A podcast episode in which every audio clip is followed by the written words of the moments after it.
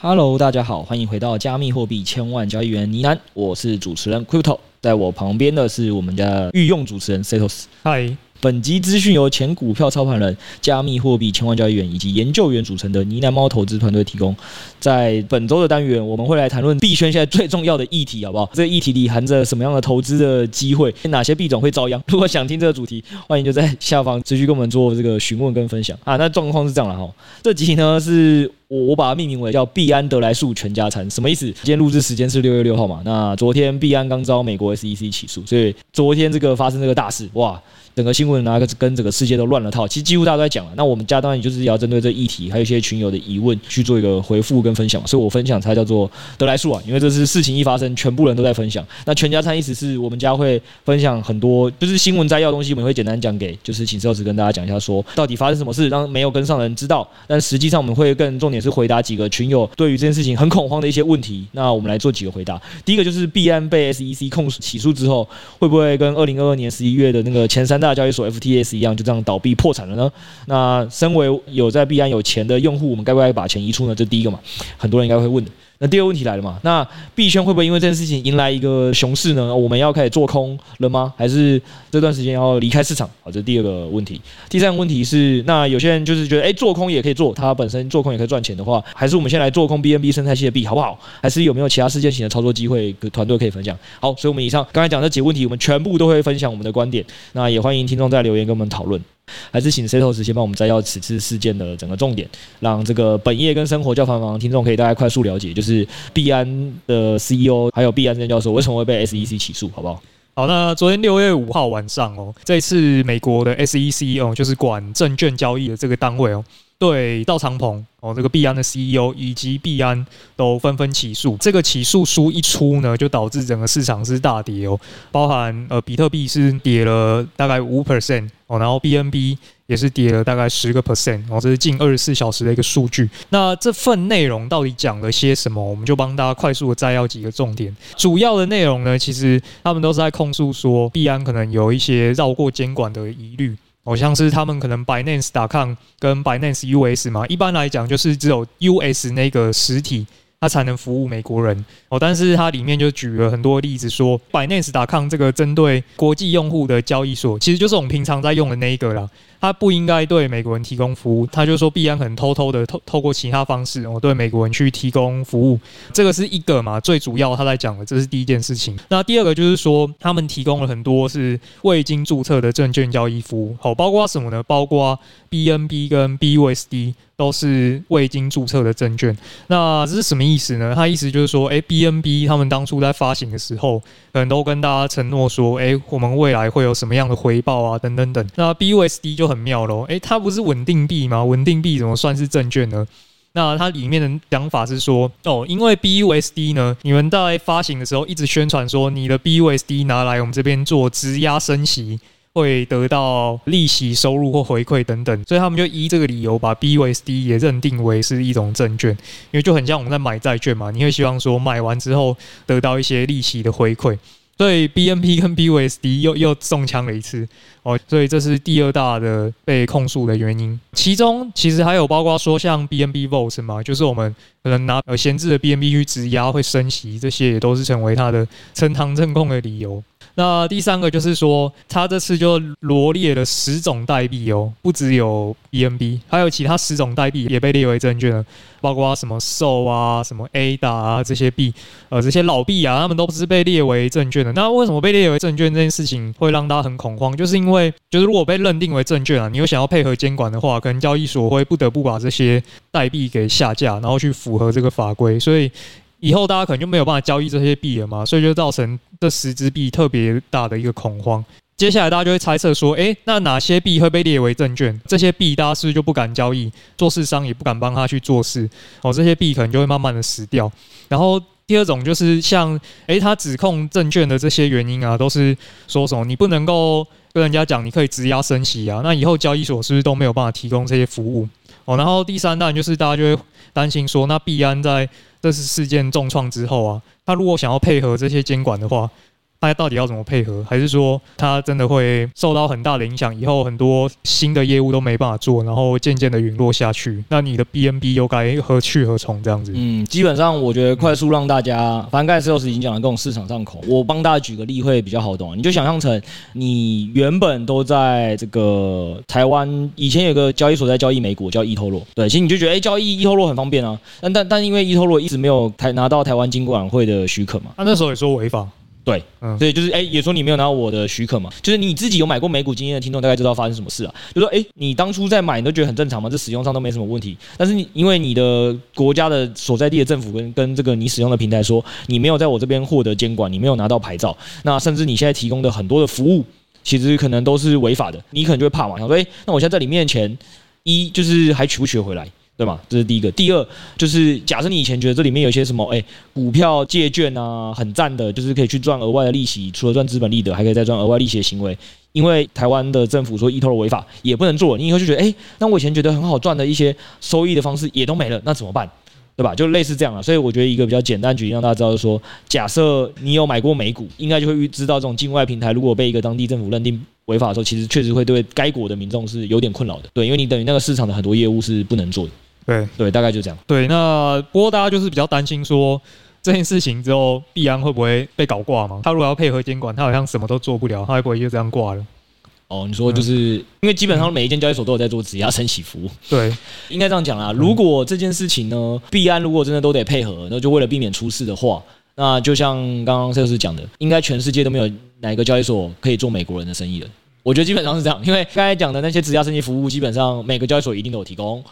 这是第一个，那指控被列为那些证券的代币。哎，我们讲一个有趣的事情，Solana ADA 这些本来就是主流代币，因为公链嘛。那这些代币基本上也应该是很多都还是那个前前十、前二十大的代币。对对，就已经是大家现在主流在交易的。哎，也不能玩了，因为都被列为证券了。然后更有趣的点是什么？就是如果有长期在 follow 我们 Podcast 或有在关注这个币圈时事，也知道我们之前讲过，六月一号香港才刚开放加密货币。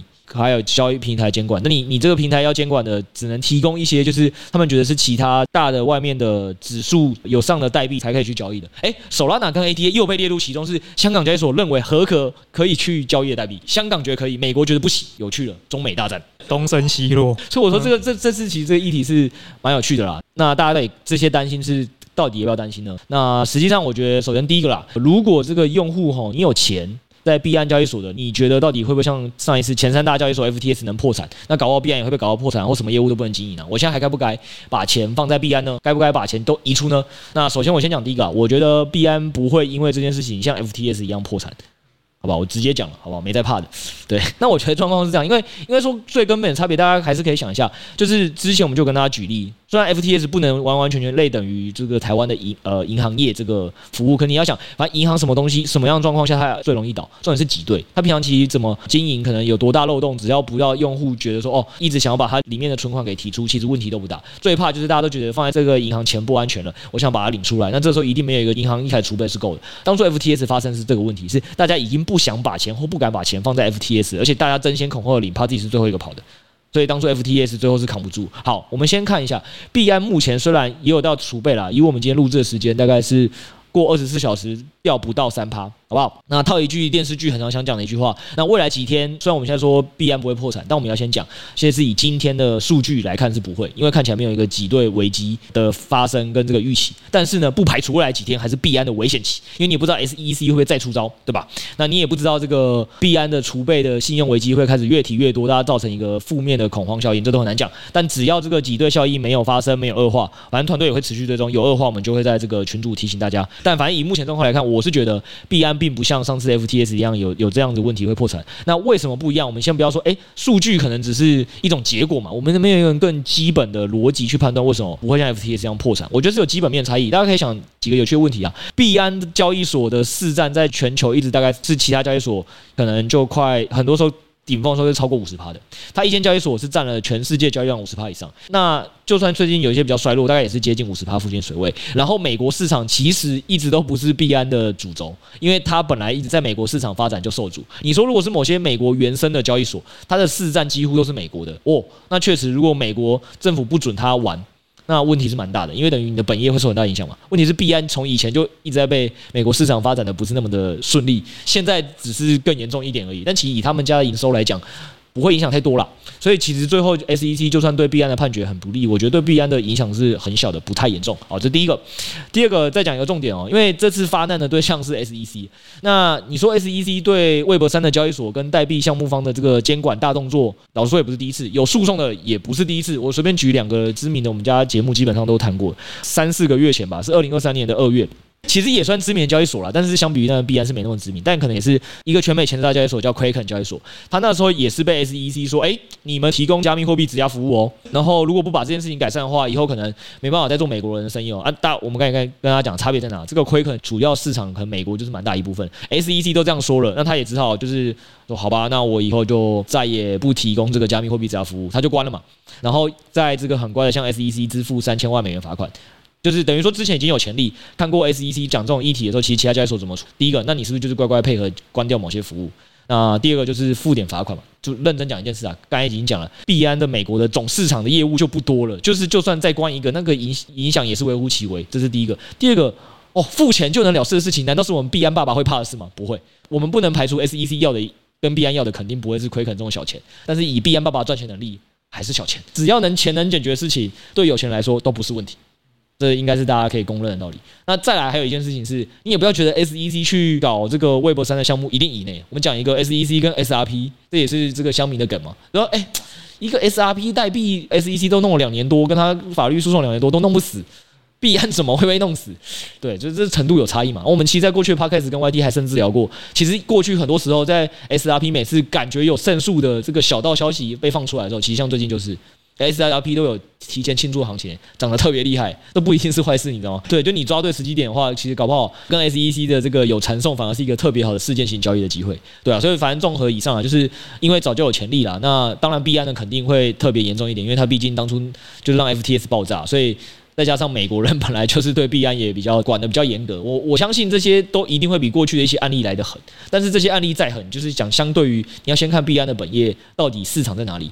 我我是觉得这些东西对他的问题真的都不大。他最烂最烂就是学之前早期 Web Two 世界很多互联网巨头，他不愿意就是接受中国政府的一些营运规则，他就说好，我退出中国大陆啊，十三亿市场我不做啊，就这样。其实我觉得币安当然如果能不放弃美国市场，他肯定不想放弃。但现在他放弃美国市场，老实说对他的本身业务顶多只是成长性受限了。我是觉得你要其就是说这间公司本业有多大影响，是真的蛮难的。对，所以综合以上基本面的分析，我个人是不会目前就把全部的钱移出币安的。我现在还是钱就是放在币安那边。那当然，除非我们未来几天有观察到他这个病情恶化。那否则呢？我基本上钱还是应该不会动，但也跟群友分享一下，这有一个差别是，我们之前就一直有跟大家提醒，要多交易所分散以及把钱放在冷钱包了。所以我到现在其实都是一直有把七十趴以上的钱是放在冷钱包跟其他的交易所的。所以币安放不到三成情况下，以及我刚才觉得判断币安出问题的几率相对比较小嘛，所以我觉得现在没有必要要移出了。对，那也是借机跟群友提醒，假设你真的放真的特别多的，那我觉得你移出一点在冷钱包。或一些其他你觉得前三大交易所你比较放心也是可以，因为毕竟虽然币安是全球最大交易所，但大家还是要认知一件事情，它没有像 Web2 的很多的传统的什么投行啊跟银行，它不是被列为所谓大到不能倒，政府一定会出来救，就是哪个投行出事的时候，其实可能会影响到全世界整个金融体系，然后美国政府也会出来救，欧盟也会出来救，这种就是你们过去看到的例子，其实我觉得在币安上是还没有，就是跟传统金融是有这么的盘根错节的连接了，所以它真的单一一家公司要倒。其实还是有可能会发生意外的，所以我个人会觉得说，大家也不要想说哦，一百趴放在币安绝对不会有事。我是觉得它出事不会救，还是有可能的。所以我们还在为黑天鹅做准备，但是真的不用过度恐慌。像我就是三成以左右的钱放在里面，我是觉得现在短期我自己会觉得问题不大。好，这是第一个。分析比较多基本面，第二个一定是大家对这个行情更有兴趣嘛？那我们币圈到底会不会因因此迎来熊市？我们要开始疯狂做空了吗？或者是我这个平常在做定期定额长多的人，现在大盘下跌已买，何时会结束？好，我我讲一下，我觉得这个事情一定需要几天去反应，所以这几天短期会偏利空，这是没有问题的，因为你还不知道 SEC 还会再再出招。但是这个短空会有多严重呢？我觉得可以大家先去想一个有趣的问题。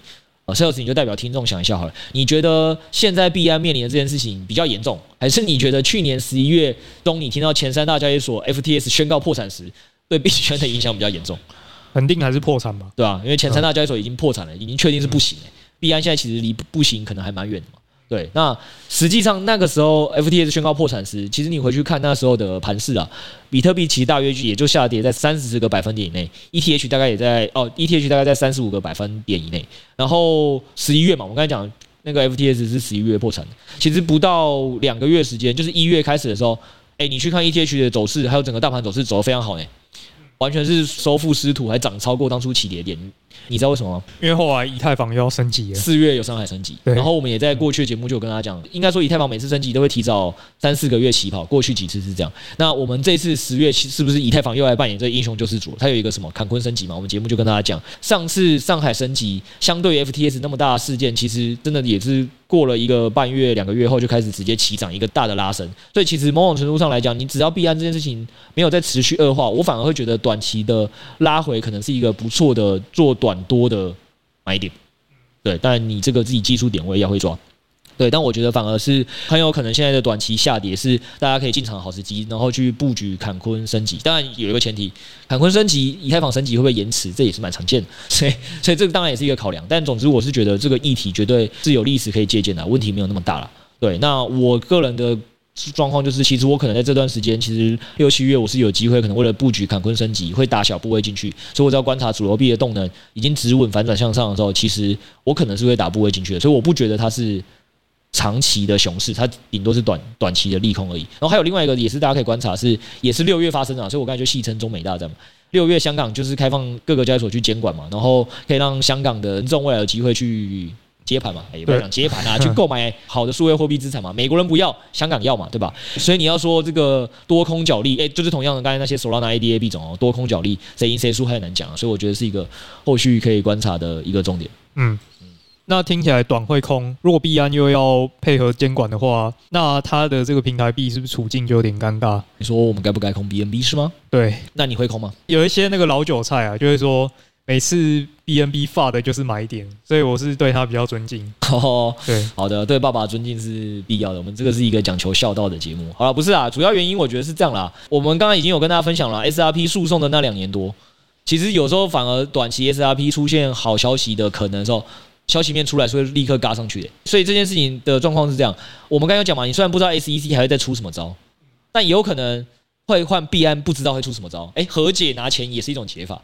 对，那币价就上涨了，所以我是觉得你要对消息面的东西去做空，是蛮蛮蛮危险的。你什么时候被反嘎，你是不知道的。我觉得你要做嘛，要么就是做 long show，就是你你把 BNB 当做弱势币去秀，然后去 long 强势一些你觉得有题材基本面强势币，这还可能相对还可行。那甚至其实应该也蛮有，还有很多更好的标的是可以去做的。对，那那这个也是考古题，你来你可以跟群友分享一下。就是每次币安发的都会变成，不要说币安发的，应该说所有中心化交易所被发的，只要是大间的，对，那就变成可能链上的一些交易所会因此而受贿嘛，就包含昨天可能 GNX 或 DYDX 短线都有一个反弹。对啊，虽然后来又下去了，但是大家越来越精了嘛，都知道现在东兴化被发的，就是赶快去炒一下链上的这些题材。对，因为这题考古题的比较久了。我们今年二月 B M B U S D 被发的时候，其实那一次我们就有跟大家讲说可以去做嘛，啊，团队也真的都有做嘛。所以就是这个议题，确实你只要在圈内待越久，其实已经变成大家直觉反应，当然它的效率会越来越弱。但其实事件第一时间发生的时候，你这样做。其实真的还是还是可以赚的啦，我觉得这是第一个。然后第二个点也是，我是觉得短期真的盘势拉回的时候，大家真的可以去自主关注一下主流币的动能到底有没有止稳反转向上了。那甚至其实像我们今天 PPA 选币，呃，Tony 有写嘛，他觉得就是有些币现在是反而更有机会做支持强势币的。其实你也可以做龙秀搭配去秀 ETH 啊，秀 BNB 可能都是更好的做法。我不会想要单秀 BNB 啦，我觉得这个本身期望值是不高的，你一定有更多基本面更好的题材。就不一定要追着他打，对啊，对啊，对啊。然后下一个议题就是说，币安的哦一姐她也被发的了嘛？那这件事情到底是为什么呢？最近中文社群哦，可能有一些 KOL 开始质疑说，哎，币安的上币的标准是在哪边哦？因为他们可能觉得说，为什么每次币安上币之后，好像一上币就是高点，好像每次上币就是巅峰，不然就是说，可能 Launchpad 最近发的项目，哎，怎么发完之后，长期走势都是走跌的？就怀疑说是不是在上币的标准上没有把关好哦？可能去年像 GNT 嘛，就是数十倍的这种倍数，应该说百倍。那到今年的可能像呃 EDU 或是 Hook 嘛，后面可能都没有走得那么漂亮哦。那但是这个合一呢，他就在社群上做出回应啊，就是币安其实现在还是蛮重视这个财富效应的哦，他直接霸气的呛说，你去看一下同业哦，大家发的币表现都怎么样？币安在这方面肯定还是领先同业的哦。然后第二点就是他说，币安的这个 Launchpad 的新币发行哦，绝对都是给用户最好的价格。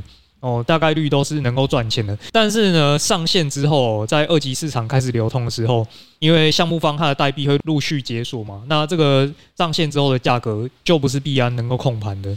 哦，那所以我们就是想要针对这件事情来实际看一下一些数据的表现嘛，就是我们来这个该怎么样、嗯、判读它是这个只是一个留言攻击币安，还是它是真的是一个操作的阿法，也有很有可能是真的如市场谣言所说，哎、欸。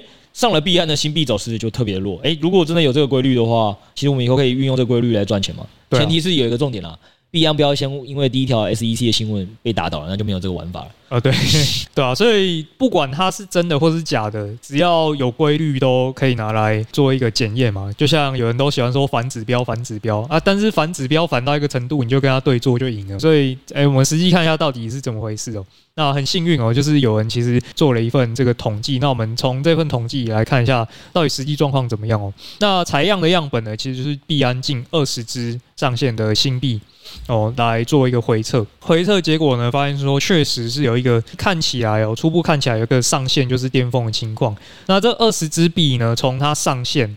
至今，我们假设上线买入，然后拿到现在呢，它的平均报酬是负的，大概负二十二 percent。哦，那同期比特币它的这个收益率哦，平均起来大概是八 percent，所以跑输大盘三十趴。对，所以嗯，难怪被罚的。有一些特例啊，譬如说 Lido 或是呃 RPM，他们就是以太坊质押的服务，因为刚好有搭上上海升级嘛，所以它的那个报酬是有跑赢比特币的，但是其他平均起来是输的啦。所以，呃，大家就是主要论点，当然就是说，币安的上币效应可能就是透支掉代币的一个潜在的上涨空间嘛。因为上了币安之后，后面还能有更大的事吗？很多项目真的没有，他可能上币安就是最后一棒了，他再也搞不出新玩意儿了。所以，除非像 Ape 啦，他的项目方很会做一些活动嘛，又卖新东西，他才能再拉第二次。其他可能，呃，他如果后面不会再搞事的，真的上币安，普遍可能就是最后一棒。所以。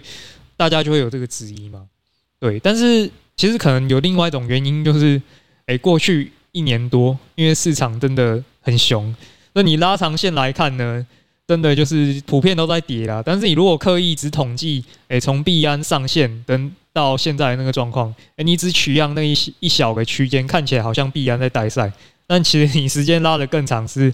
市场就是大部分的币都在落赛了，所以我觉得这可能也是一个蛮主要的原因，然后也会是一个容易被攻击的点。等等等等等，嗯、我刚刚在听你讲的时候，我就觉得很有趣。是。所以人家才说新闻判读、新闻试读很重要啊。好，我我先讲几个东西哦。第一个，真的对那种最小白、最小白，我跟你们解释一下。刚才赵老师在讲说，现在很多人在怀疑币安的这个新币上线，然后好像跑输大盘。这个新币上线是什么？就是如果你有听过股票 IPO，就那样那个意思啊。就是就像说，加密货币圈也有一样事情，就是各大交易所也会自己去选一些好的加密货币去上嘛。嗯。那通常理论上，你去买 IPO，通常为什么大家需要去抽签？我说传统这个股票圈的，就是你觉得抽完之后上 IPO，通常都会涨嘛。对，那所以大家就是说，哎，你 IEO 的你选的这些币也应该都要这样啊？为什么币安的币居然还给我跑输大盘三十趴嘛？所以第二是这样。好，所以名词解释先讲完。那第二个点来了，我刚刚听到 Sales 有先一个判读是对的哦，他有提醒大家，就是你先也不要这样看，就是因为其实这个案例哦，虽然他号称选了二十个样本，听起来挺多的，横跨时间也有一年多，好像真的是蛮多。可你要先确认一下哦，他选的那一年多时间。基本上都是币圈的熊市。这份报告其实他他统计的这二十个币啊的时间是从二零二二年零四二九左右开始的。那后来二零二二年的五月八号直接 Luna 大崩盘，直接带起了币圈的熊市。也就是他选的样本全部都是币圈哎熊市的时候的样本。对对，那所以当然在熊市的时候，大家都是比谁跌比较多啊？那时候谁会比 BTC 还抗跌啊？就不会啊！就是人家都讲避险时期，为什么很多东西赢不了美元跟黄金啊？因为大家就在避险啊。大概是这样，所以我觉得这个第一个新闻判读，这个是要提醒大家。虽然你不要看，哎、欸，他统计一年多，哎、欸，又是二十个币，好像这个非常的客观，哎、欸，样本非常多，不是不是，大家可能要先想一下。举一个反的啦，像是我是讲的嘛，他怎么不去抓那个在前一支呢？GNT 二零二二年三月上啊，再找早抓一个月就好了，哎、欸，几百倍，对啊，也是上币安呢，你怎么不抓？哎、啊，很简单嘛，因为你如果现在抓的样本一堆是二零二一年、二零二二年这个全球大放水的时代，这个股票也涨，币圈也涨啊。你怎么统计都都是涨啊，在币安上面一定是涨哦。币安选币选的超赞，超认真的，不是吗？问题不是这样嘛？我觉得第一个，所以新闻判读这件事很重要。所以整体来看哦，就是说，确实在数据解读上是需要注意这些事情。然后我觉得，当然里面有一点可能他是讲对的啊，就是民营币可能特别会有这种现象。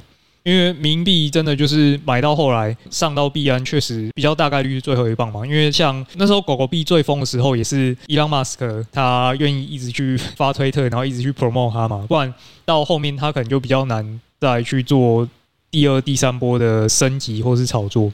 对啊，所以我觉得可能冥币真的特别会有这种现象，就是上币安可能就会普遍来讲短期可能就会确实有最后一棒那个味道，但是其他币种我觉得可能还要再把时间再拉长一点来看，会会比较公允啊。对，因为其实我觉得我可以用逻辑的事情来分析这个，就是它这个是数据嘛，我们刚才有讲，其实你看熊市的时候，就是问题就是这样，熊市基本上都币安都是输的，牛市其实币安为什么都是赢？其实大家如果从我们第一个我们跟大家聊 SEC 起初，你就会发现一件事，币安其实是。市占率超过五十趴的一间交易所，呃，而且我觉得他自己的报告里，就是这个网络上研究员写的报告里，他本来也有写到，就是说，其实币安二零二二年现货交易量是占全市场的百分之六十的，是占第二名的六点四四倍的。所以你可以想象一件事情是，基本上如果在市场特别熊的时候，那上了币安这地方，才是以前很多人根本就不知道这代币嘛，一定有很多小白是哦，币安上了某个代币，他根本就已经没有注意到他前面发生什么事，就啊，币安上了，然后就买。啊，就是剩下本来就是一定被跟一些其他的老韭菜，就是已经知道说哦，这个东西已经不行了，所以上币安就差不多了。那当然就是那些小白会输啊。可是我们在这这件事情反过来逻辑讲，就是说其实你在牛市的时候，这件事情就完全相反了嘛。一上币安之后，才是开启盛宴的的原因是哦，可能小白买进来之后，哎，其实整个市场是往上走的，然后就会全部人都可以参与到这市场里，然后那老韭菜就觉得哎，可以再继续往上拉，可以再把这一棒一棒往上带。所以其实我觉得你其实从用户的交易量体，你就可以感受到币安这个关注度特别高，用户基数特别的大，跟特别浅的这个的客户的背景，一定会导致这个结果啊。你基本上看市场好或不好的时候，那个造富效应，就是强者很强或弱者很弱的动能是会特别明显的，对啊。所以我觉得是有逻辑的。所以如果喜欢打一些小币，或者是想要在中期就开始介入，可能就是注册一些其他间交易所吧。然后，比如说像 Pepe 那时候。可能在上币安之前，他可能就先在，比如说 OKX 或是 Bybit 或是其他交易所已经都有上了，所以在那个时间点就可以用其他的交易所去优先去介入。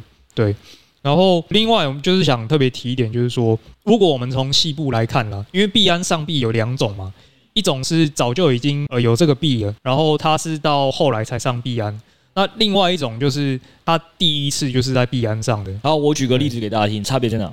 台积电在台湾本来就有。所以它是先上台湾市场的，然后再去美国上市的，这种就是属于刚刚 C 老师讲的，已经在别的地方先有这币，我只是最后才上到币安上的。这种其实就是我们刚才讲的台积电这种例子。但有些可能是美国本土的企业，就是发展的很好，直接在美国纳斯达克直接上市的，这种就是属于第二种。所以 C 老师现在想跟大家举例的应该是第二种，就是这篇研究报告没有讲的另外一种，对不对？就是美国本土上市自己币安自己上上去的那种。对，再单独拉出来讲啊，这种就是我们很常见的 Launchpad 嘛。就是你可以在币安，你用 BNB 去锁仓，然后用非常非常低的价格去买这个币。呃，我们之前其实是有推测过像这一种类型的币，我就在币安首发的币种。那在我们测的这十一只币里面哦，由于它的这个认购价格真的实在是蛮低的，所以上线之后啊，你如果直接卖出，每一档都是正报酬的，就是多跟少的差别而已。所以你觉得币安妈妈何以姐她没有骗大家，他们还是有很照顾用户的？对啊，就是对于 BNB 的 holder 或者是你套保用借的去参与来讲，这几档应该报酬都还是相当不错的。对，但是如果你你想要在二级市场去操作，就是它上线之后你再去买币的话，就最好可能是等开盘前几天高点过去，然后它开始在盘整的时候再去。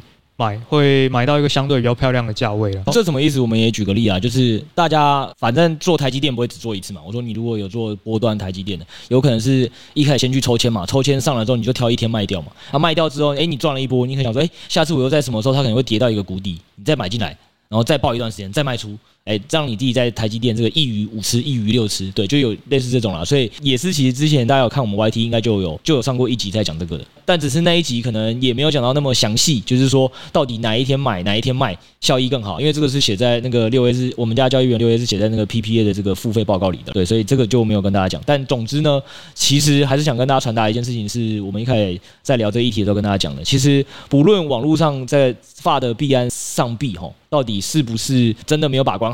那第一，你议题判读能力，你可能自己要先有意识，就是说，哦，它到底是统计的样本是在什么时期，有没有刻意去取样，这是第一个。第二点是，不管它是真还是假，你只要能观察出一个 pattern，那这个 pattern 的数量不算小，其实就能增加你的操作绩效了。那不论是这种。我们今天跟大家分享的就是这种的上币法，或者是我们交易员六 A 写的那种 IEO 的那种特殊的上币法。其实你只要自己多去做一些回测，那多去找一些操作的规则跟逻辑，其实它都是能提高自你的投资报酬率的。嗯，就我相信应该蛮多人都会有这个感觉，但是把感觉实际转换成数字。就是另外一回事。对，随便举个例啦，我我这边随便举个比较再具体点例。好，你到底大家都说我们等一段时间再买进去，再过一段时间再卖掉。好，我就问你，你到底是要第三天买、第四天买还是第五天买？卖你是要卖在第六天还是第七天还是第八天？就是对。那所以寿司要跟大家讲一点是说，为什么有些人的策略跟归纳很值钱？原因就是这样，就是哎，大家都知道有这个。可能概念嘛，跟这个方向，问题是最后怎么细细步到执行，你这样做，其实这个报酬率才会提升。其实你还是要等人家整理出这个规则嘛，或你自己整理出来。如果你有 sense，你可能就自己整理出来也可以。对，大概就是这样。对啊，对啊，对啊。那如果我们对于这个操作呢，心惊胆战，市场环境又差，那我们现在是不是都只能够撸羊毛这样子？哦，对啊，撸羊毛你最会了。我们待会再讲撸钱的部分。我们先讲一下最近交易所爸爸也是杀疯了，好不好？我真是觉得超厉害。以前赞助钱的交易所蛮多的，我第一次看着有人捧着色来赞助的啊，什么意思哦？状况是这样啦，反正。赞助钱的部分很常见的，我们待会请 Setos 再说啊。反正这个这次是一百趴人人有奖，好不好？那如果你是够勤奋的这个爸爸，为了鼓励一个够勤奋的这个听众啊，或者是鼓励撸空头党，像 Setos 这种，我也不知道哦。反正你越勤奋，你就会领越多钱，这是第一种。那大家应该比较好奇的是，因为我们家听众后台应该百分之九十是男生，我来讲色的部分，好不好？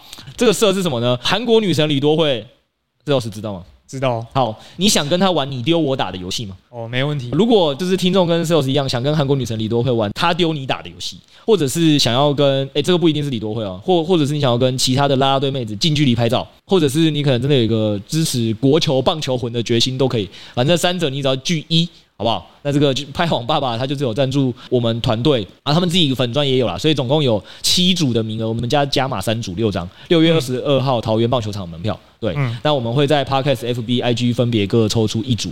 好，反正大家千万要记得，就是假设你是要去跟李多会玩这个你丢我打，或者你要去跟啦啦队妹子拍照，你不要这个我们帮你抽到一组之后，你还带你女朋友去啊。这这个啊，不能吗？说明女朋友也很喜欢啊。哦，哦，那可能也可以，反正你自己判断了，好不好？嗯、反正我们就是 Podcast 抽一组，FB 抽一组，IG 抽一组。那方法具体细节我们还是会请 Sales 贴在下面。简单讲就是这样，你要在 Podcast、FB、IG 要抽很简单，就是都先在这个渠道底下留个言，然后留说，哎，呃，这个为什么你想去看六二二的棒球？看你要讲官方理由，还是这个呃真情实话想要表达对李多慧的爱都可以，好不好？你就写一段，拜托抽到你。那再加上再去分享一下派网的那则 FB 跟呃 FB 或 IG 任选就可以了，就是这么简单的一个规则。现在 Chat GPT 写起来应该蛮快的。不是吧？你对女神的爱还需要用 Chat GPT 写？现在卢百丹 用 AI 写比较快。好的，反正你随意写一句话啦，重点就是你好歹要对女神表示爱意嘛，或你支持国球这句话很困难吗？比如举例来讲，你就在 Podcast 留个言，然后就把这个留言拿去，比如说你的 FB，就是顺便再分享那个派网 FB 的粉砖，那这样子你就可以享有两次抽奖机会，一次是派网的，一次是我们家独有的，大概就这样啊。IG 也是一样。OK，好，就这么简单，就是反正听不懂就可以去看资讯栏，还是看不懂直接来群主问，就是哦，我就是要你多会票，你给我讲清楚怎么用，我们一定教你教到会，就这样，没问题。那讲完色的部分，讲一下彩哈，时间上应该是蛮快的，然后期望值也是蛮高的，然后花的成本真的也很低。对对，当然，但是我觉得撸的组数不多，我猜应该不多，除非你是朋友很多的人。嗯，我觉得难度只有在这。好，所以如果你想要拿到这个奖励的话，有四件事要完成。那第一步呢，最重要哦，你要先确保这件事情是对的，再进行接下来三步骤。哦，第一步就是你要确定你的账号是用我们的推荐码注册的。那这要怎么看呢？就是你进派网 App，你到设定里面，然后设定里面有一个账号，那账号点开之后，它有一个推荐人邀请码哦，然后你注意看那个地方，应该要是用我们的邀请码，就看我们下面资讯栏，可以让你核对一下这个邀请码资讯。好，这件事情完成之后呢，你就再去拿你的邀请链接去分享给你的朋友。对，所以实际上你是要 share 你的连接给你朋友，不是 share 我们这边的。来，我跟大家讲一下为什么这件事情听起来是这样，因为原因很简单，就是派网想跟我们合办这个活动，然后这时候我就问他说，他那你们到底要怎么捞资料？他说很简单，首先他们捞资料第一层一定是跟呢喃猫合办活动嘛，所以他一定是先确认是呢喃猫的群友才可以，所以他要先确认是用你的猫注册连接，后台的猫先这样捞第一层，然后第二层就是因为在 sales 要讲的是，你如果朋友很多，你要一个朋友就是给二十 U。来做完这些事情，所以那假设我们底下有一百个听众都做这件事情，那 A 邀了五个，B 邀了三个。D 邀了两个，那到底派网要怎么区分？所以他不可能又再区分说有多少人是 A 邀的，谁是 B 邀的。如果你们都是用呢喃猫的连接去邀，所以要做下一件事情就是你要拿你自己的连接去邀你的朋友，那派网就可以抓到哦，呢喃猫底下有一百个人有去邀朋友，那这些邀朋友的注册连接又各自邀了几个，他就可以直接核核算说二十 U 乘上几个人，然后发到你那个账户里，就这么简单。好，然后你朋友拿到那个连接之后呢，接下来就是注册。好，这是第二步，注册完很简单。第三步，请他完成 KYC。好，到这边大家应该都非常熟悉。那第四步呢？进它的这个合约功能，我随便开一单，不管金额大或小都可以。然后这就是撸空头最厉害的 Setos，要跟大家分享。你已经计算过怎么样只需要花零点零一 U。对，因为派网的内转是零手续费的，所以你可以转给你的朋友，然后请他去以太币的那个永续合约开单，然后最小金额你直接开完马上关掉，大概模号就零点零一 U 吧。嗯，所以不到三块台币，然后你自己就会领到二十 U 啦。而且那是二十 U 是真钱哦，不是一般交易所会发体验金，它是真的发真的钱给你，所以你就直接现赚。以汇率来讲，现在可能赚六百多台币。对，那至于你要怎么跟你朋友朋友对分，那就看你的良心。对啊，如果你是朋友王，哎，你想要帮自己这个月加薪，你要一百个人，那你就六万块。那甚至这个还有加码人气奖嘛？对，就是第一名哦。你如果是邀了超级多人，然后你在你排上第一名的话呢，就送一万 U 的以太币跟比特币的天地单。的体验金，这个就是体验金了。对，然后反正就是刷刷刷刷多少都算你的，这样。好了，所以我觉得听众就只要分两件事啊。第一，你有没有觉得自己有几个朋友？这几个朋友是感觉之前就是你想叫他用派网注册，或也不管你觉得他就是挺你，他他能帮你赚这个这个钱的，其实你就找他，然后跟他说，哎，帮你都弄完这一切啊，就是就好了啊。你们就看最后你们自己要对猜多少钱，这是第一个。那第二，假设你觉得自己真的是朋友网，你不但有机会可以招邀一百个人加六万块，你还想赚那个一万的这个体验金，再加码三十万。那你就是可以一起来角逐，对，大概就这样。那之前也一堆猫友很常在讲一件事嘛，说哦，有时候很想用呢喃猫的一些邀请连接，因为你可能就会有一些福利嘛。但是苦于之前你已经把自己的证件给别人注册掉啊，你要找什么老婆啊、爸妈啊、兄弟帮忙啊，其实都都很难讲。哦，现在超好讲的，你就跟他说，哎哎，老婆，你你的证件跟交易所，你就想象成跟信用卡办新卡就会送五百元，你就这样跟他讲，一样简单，我来帮你办。那就是你把你的身份证跟这个 app 给我，我帮你弄完之后，然后请你六百块吃吃个饭，嗯，老婆开心，你也开心，你又搞到了一组新的 呢喃猫注册连接的交易所的福利，多赞！大概就这样，我觉得两种用法了，嗯，对，大概就是这样，分享给大家，大家加油了，好不好？我这次我没有我没有阻止团队可以一起竞赛，那我们有一个策略之王六 A。说他这个平常撸空头撸输 Setos 没关系，练上他会输。他觉得练下有很多方式，他自己现在是他，我先讲，他绝对不是朋友王。我不认为他是，我不认为他是朋友王。那他已经想了一堆奇奇怪怪的策略，他觉得他有办法可以赢大家。啊，我希望真正厉害的朋友王可以打败他。他可能赢在海尔攻读生了。哎，哦，不止，他还有什么要去什么展览啊、火车站啊？他想了一堆有的没有的。嗯，对，我们就来看一下最终结果。OK，反正我们这个详细的资讯就都会放在下面了，怕大家听完色的部分、钱的部分都已经听不下去了，我再去看一下文字，应该就比较清楚一点了。好，那今天就到这边，跟大家说声拜拜，拜拜。